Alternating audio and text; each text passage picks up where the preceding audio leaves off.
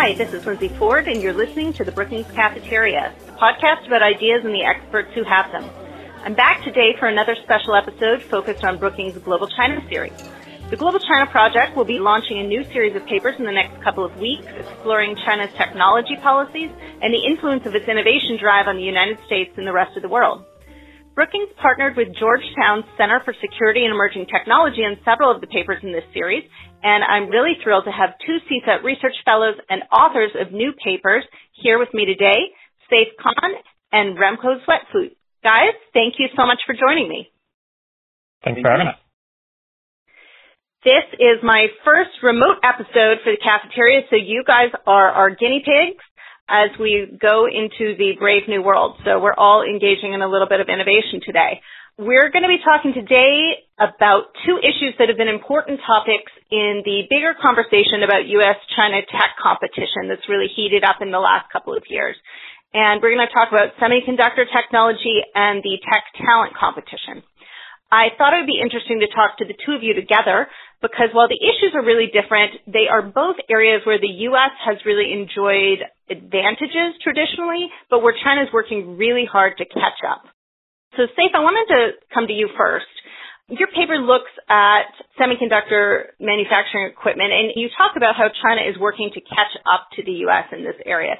Can you walk us through what advantages the U.S. has, how much progress China has made, and why this matters and why it's such a big conversation right now?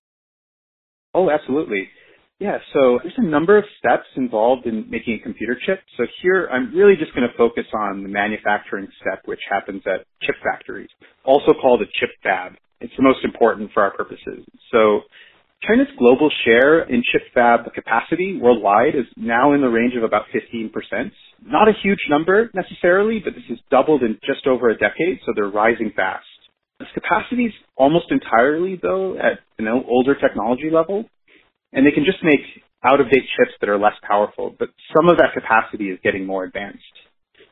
If China can achieve the ability to make fairly advanced chips on its own, it's a huge concern for the United States and its allies because China can then use those chips to develop military AI systems, support its surveillance activities, or to design hypersonics or nuclear weapons.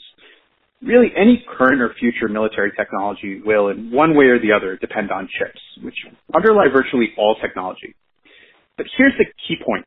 To operate a chip fab, you need dozens of pieces of complex, expensive equipment, what's called semiconductor manufacturing equipment in the industry. China's entirely relying on imports from three countries for the most advanced types of this equipment. That's the United States, Japan, and the Netherlands. Just as one example, one type of tool called photolithography tool costs about $120 million for one unit. This is the tool that's used to draw the tiny circuits on the computer chip. To run a single advanced chip factory, you need multiple photolithography tools on top of many other tools. If China had to use domestically produced tools, they probably can't do any mass production of computer chips at all. Even if they manage it within the next five years, it would probably be extremely old technological capabilities, maybe even multiple decades old. So the bottom line here is that China can make relatively advanced chips locally, but needs foreign inputs to do so. Great, thanks. Remco, I want to turn to you for a second. You talked in your paper about high-tech talent and China's strategy to cultivate more talent. And you talk about three priorities the Chinese government has identified, domestic education, how to attract overseas Chinese talent, and then how to attract foreign talent. Can you talk about some of the steps that China has taken in each of these three areas? Yeah. So China started reforms in all of these areas at about the same time that it was opening up its economy and generally entering the development trajectory that it is still on. On the domestic education front, a lot of the reforms that we're sort of seeing the fruits of today started in the 1990s. And the most recent plan, the medium and long-term education plan for 2010 to 2020, really spelled out in detail some of the targets that they were hoping to achieve in the last decade and this year we should be seeing more targets coming out for the next decade. The university and higher education plans are what we've looked at most since that is required. Domestic capacity at the university level is really required for high-tech talent competition. The most recent plan is the double world-class university project that's really aimed at some of the most elite universities. In the education sector, we're seeing a lot of reforms at the university level, but it's also really comprehensive. For overseas talent, there was opening up in 1978. In the 1970s, we saw the first wave of Chinese researchers and students going abroad. And the hope in the beginning was that a lot of Chinese researchers would get trained abroad and then come home. That didn't turn out to be the case. And so since the 1990s or so, we've seen an expansion of that policy from only focusing on having talent go abroad, getting trained, and then coming back to also having talent go abroad and what they call serving the country by multiple means. There's also a strategy called the two bases strategy where basically people stay based abroad, but they also help the domestic science and technology ecosystem by doing short-term visits and things like that. Then on the attracting international talent, so non-Chinese talent, there is a lot of more recent effort there. Since 2017, we've seen several immigration reforms trying to make the sort of Chinese employment system a little more accessible to foreigners. There's a lot of issues there still, but we're seeing a lot of attempts there. And then just like with overseas Chinese talent, we're seeing a lot of incentive packages being introduced to try to bring people in. So things like startup money for a lab, help with getting your kids into good schools and things like that. So across the education and the sort of international talent sector, we're seeing a lot of effort there. I think it's important to distinguish between plans and results.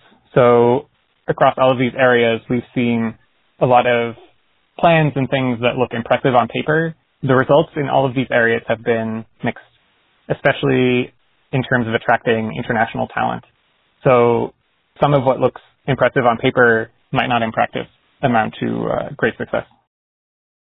That's an interesting point. This issue of international talent, and this has been a big issue for the U.S. government and for U.S. tech companies too.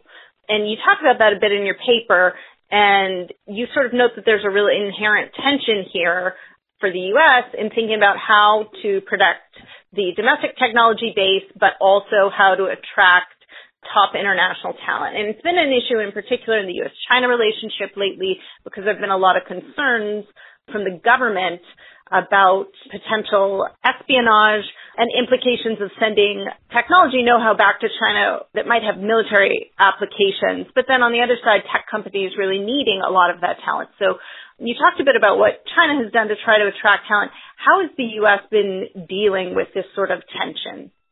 Yeah, I think the government is really still trying to find a way to balance some of these concerns. I don't think there's a clear answer yet. The three areas where we've seen most discussion so far are one, on the visa side, how do we do screening to try to minimize risk? The second area where there's been discussion is export controls and trying to maybe manage where you maybe don't want to give access to Chinese talent. There's this category within export controls called deemed exports, which is basically about transferring information that is potentially export controlled into the head of someone who is not a U.S. citizen, even if it happens on U.S. soil, is still considered an export. So that's one of the tools where people have been saying, well, maybe we should use this a little more to try to control what Chinese talent, even Chinese talent based in the U.S., can get access to. And then the third area, we've seen a lot of action from science agencies such as the National Science Foundation and the National Institutes of Health, where it's really more of an emphasis on transparency. So if you're a U.S. scientist or applying for these grants, you have to fill information in about your affiliations and who else is funding you. And there we've seen a lot of cases of people hiding, for example, affiliation with Chinese talent programs and those people now being prosecuted more than they used to be. Charles Lieber is probably the most famous case there. So that's really the three areas where we've seen a lot of action, but it doesn't really amount to a comprehensive strategy yet. And I think other countries as they've seen the U.S. do this. Australia has been an early leader in this as well. But other countries are looking to the U.S. and thinking, what are the policy tools that seem to be working there, and are also starting their internal debates now. But both in the U.S. and abroad, it's still pretty early days. It's been fascinating in this space, in tech talent more broadly, in the whole tech competition, is that policymakers are really trying to wrestle with this idea of how much do the advantages that the U.S. has had in the tech space come from the fact that we've had a very open, transparent kind of tech ecosystem how is China maybe taking advantage of that? And so what does that mean? How much do you actually need to focus on controls and protecting advantages versus maintaining openness and innovation that you think helps the United States in the long run? Saif, I want to come back to you for a second on this. One of the arguments you make in your paper is that you say that basically only a handful of these chip fabrication factories can actually profitably operate at the state of the art level. And so what U.S. policymakers are wrestling with is how to protect the fact that they have advantages in this sort of state of the art fabrication right now. And they basically need to decide, are these fabrication factories going to be in the U.S. and partner democracies, or are they going to be in China? So what kind of policy solutions do you think the U.S. and other allied countries need to be looking at to retain the advantages they have in this space right now? So our headline proposal here is to apply strict export controls on the advanced equipment used to operate chip fabs, which as I mentioned earlier is a major bottleneck for China. So this way, Chinese chip makers wouldn't be able to build advanced chip fabs to make their own chips. And because of this, China would remain reliant on chip imports. So I'll give a little bit of background on the industry to kind of explain why this would work potentially.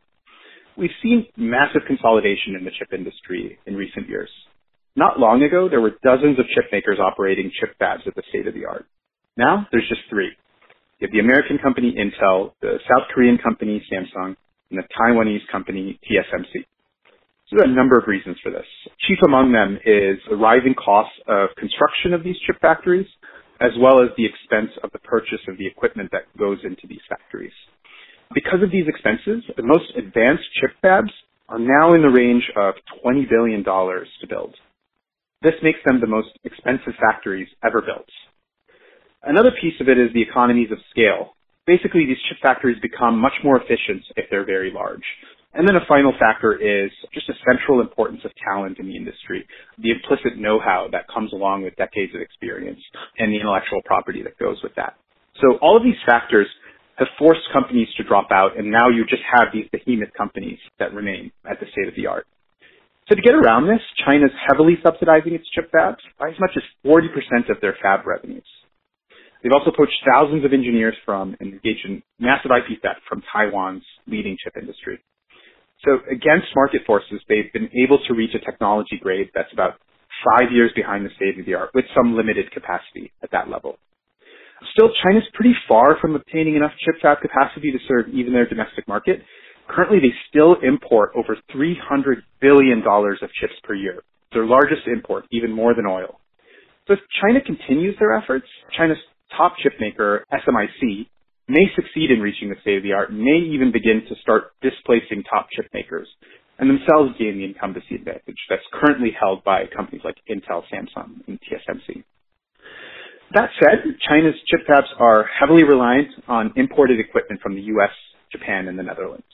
So strict export controls on this equipment can prevent China from building any more advanced chip fab capacity. Now, to serve global chip demand, new chip fabs will still be built. They'll just be built elsewhere, in democracies at the state of the art, rather than in China. And the equipment companies would just get replacement business from these democracies. And then, as well, China would remain reliant on imports of computer chips. So an obvious question that comes up is, will China be spurred to develop its own equipment industry? Maybe, but it would be quite a formidable task. We think it would be extremely challenging for them to localize their equipment industry in the foreseeable future.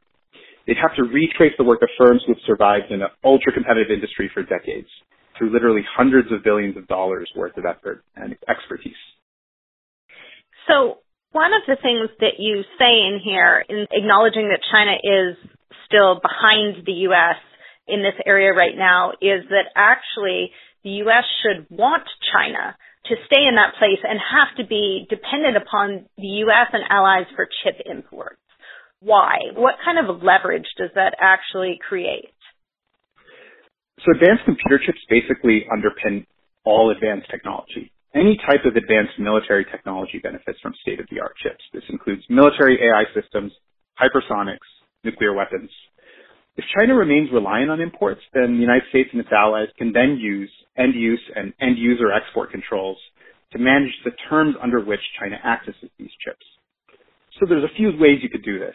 One proposal would be for the United States and its allies to be presumptively vigilant about Chinese state actors, actors with close ties to the Chinese government, companies that are trying to set up supercomputers or large advanced computing facilities like data centers that are likely to be used for military applications, or actors involved in human rights violations. The bottom line is China's reliance on democracies for these chips could preempt the development and proliferation of many dangerous technologies. Could also preempt arms races and finally, promote global stability, democratic values, and human rights. Now, one of the things that you say is that in exporting chips to China, democracies should only be doing it for peaceful commercial purposes. But one of the challenges here is a lot of times it's very hard to tell in China what the actual end use will be because a lot of times there are dual use technologies that have ostensibly civilian purposes but could also be used to abuse human rights or for military purposes as well. I mean, this is sort of a classic problem of what China does with a lot of its surveillance technology. So given that challenge, how do policymakers actually make sure that if they are still exporting chips to China, there is some ability to understand whether the end use aligns with our values? Yeah, you're absolutely right that finding the right balance here is challenging. The obvious upside to broad export controls on computer chips is a reduced chance that these chips can be later used in military systems or in ways that conflict with democratic values. That said, there are major downsides to overbroad controls.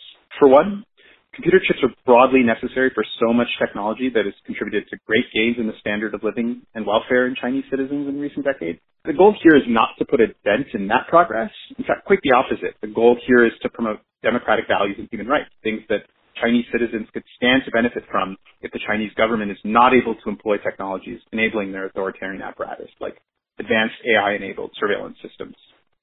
Another downside, leading U.S. chip makers like Intel, AMD, and NVIDIA, and Qualcomm get about one quarter of their revenue or even as much as two-thirds of their revenue from the Chinese market. If they lose access to large parts of the Chinese market, their R&D investments and international competitiveness will be significantly impacted. If we continue to export chips for civilian uses, it means that the Chinese commercial sector is effectively subsidizing the chip industry in democracies, even as the Chinese government is trying to subsidize an authoritarian counterpart. There's far more money in the commercial sector for chips than there is in government spending. So the right balance here is difficult and there's no precise solution. The principles I laid out earlier hold be vigilant about obvious state and military end uses and end users. But on top of that, the United States and its allies should keep close watch on private companies in China. For example, export controls could be vigorously enforced if private companies are found to be collaborating with the Chinese military. They should be put on the entity list and deprived of any exports at all from democracies. Even the risk of being discovered could itself be a strong incentive for Chinese companies to avoid collaborating with the military and to engage in ethical uses of the advanced technologies incorporating computer chips. So Remco, I want to turn to you for a second because you talk about some similar issues in your paper in terms of how the U.S. needs to think about controls and less export controls, more thinking about visa policies. And you really say that America's ability to not just attract but retain Chinese talent is an advantage that the U.S. has over Beijing and that the U.S. needs to be careful about adopting really broad policies similar to what Saif was just talking about that could actually put that advantage at risk. That seems like a different argument to me than the one that the Trump administration has been making perhaps a slightly different calibrated policy than what we're seeing right now. What's your analysis of the current administration's approach on visas for Chinese talent? And are there any specific policies or proposals you think should be revisited or that are counterproductive? Yeah, it's a great question. And I agree that there's a lot of overlap with some of the problems Saif is talking about and then in the talent space. I think in export controls, this is a longer debate and people have kind of seen both sides of this for a while, and so that's a little bit more established. And I think in the talent space, people are still trying to navigate this issue, and it's a little newer, so the conversation is still a little bit more messy. I think this is really a tough issue, and the Trump administration is perhaps the first one that has sort of tried to publicly grapple with it in a very big way. I think a lot of the people within government right now really have a good sense of these trade-offs, which is why I think there are not really clear sort of negative policies yet. In 2018, we saw perhaps the broadest proposal early in the year. There was consideration of basically banning all Chinese students. There was a conversation in the Oval Office at the time, and it was basically decided not to do that, but that it was a serious conversation, is significant. I think since then, there's both a recognition that underreaction is risky, but also a recognition that overreaction is risky.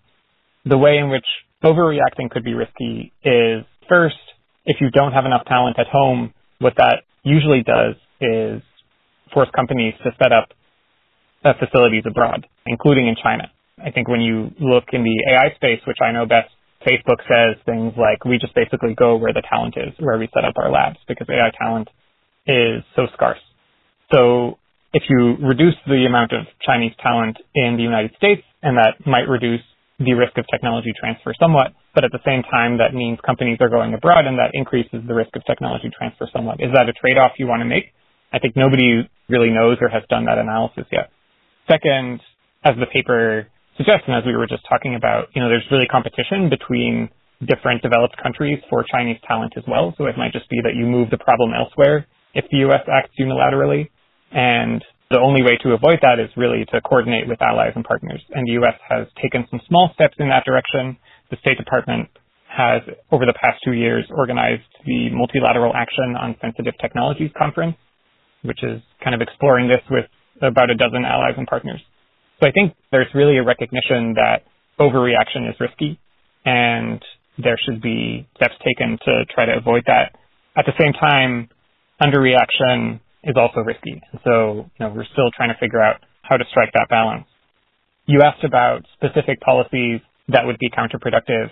I think one of the things that certain parts of the Trump administration is considering is canceling or otherwise sort of restricting the optional practical training program, which is a program that's part of sort of student visas that allows students to stay in the United States and work for one to three years after they graduate. This program is not as well known as, for example, H-1B visas, but there are now about 250,000 students roughly each year who use this program, which is about two and a half times the size of the H-1B program. And this is a program that was created through regulation, not through Congress. So that's actually something the administration could roll back if it wanted to. I think that would be a really big mistake, and we don't really know what the state of that conversation is right now. But that would be an example of, I think, an incredibly broad measure similar to sort of banning all Chinese students. I think striking that balance really requires a more targeted approach. Thanks, Remco. What strikes me about the talent competition in particular is a lot of the conversation right now is about how to handle Chinese students and Chinese talent. And that makes a lot of sense. And there are important policy issues to be considered here. But part of the reason that the U.S. needs talent from abroad is that in some places we don't have as much of the talent as we probably ought to at home. That's a bigger problem and a much more fundamental problem for U.S. policymakers. So China has made this enormous push on cultivating talent, on promoting innovation from the top down as a national strategy. What would it actually take for the U.S. to do the same kind of thing? Yeah, it's a great question. I think people in the talent policy conversation often talk about it as we need to both protect and then we need to also promote. I think the conversation is really focused on this protection question of how do we protect our technology but it hasn't focused as much on the question of how do we promote sort of growth in the U.S. ecosystem. You can slow China down, but if at the same time the U.S. slows down, that's not giving you much of a competitive advantage. So I think a promote strategy would have two overarching elements. One is immigration reform. I think it's important to build out the domestic talent pipeline, but ultimately China is about quadruple the size of the United States. And as it continues to improve its domestic system, you know, the U.S. can't compete with American talent alone. And immigration reform is really key, I think, to attracting and retaining international talent. It's a key strength of the U.S. already. So one of the things we didn't mention before, but we have good statistics on how many international PhD students stay in the United States.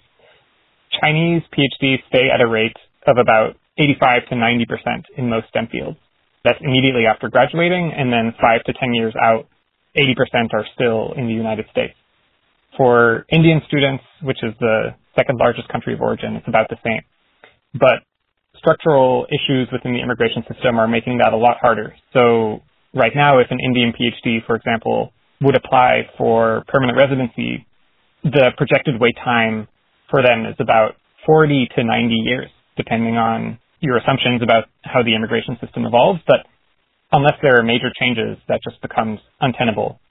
The second piece, aside from immigration reforms, is a domestic talent piece.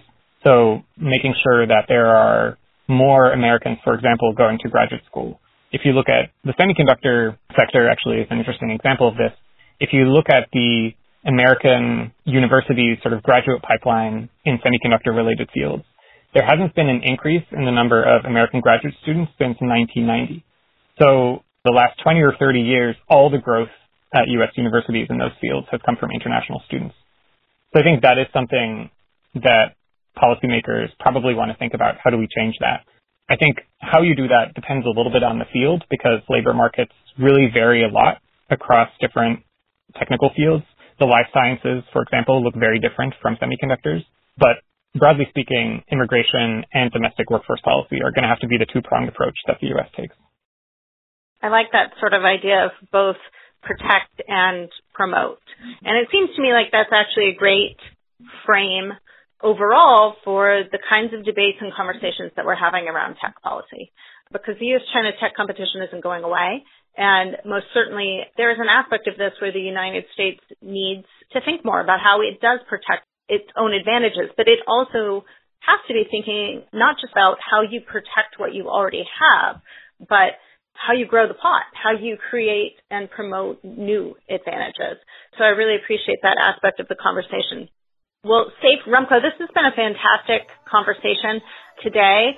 I hope that everyone will go read your papers and the rest of the papers in the new Global China series that are coming out because they're fascinating. And for someone like me who hasn't spent a ton of time in the tech space, I learned so much from reading them, and I'm sure other people will as well. So thank you guys again for joining me for this conversation. Great. Thanks, thanks so much for having us on the podcast and for all the great questions. And with that, we're going to wrap up. I'm Lindsey Ford, and this has been another episode of Brookings Cafeteria.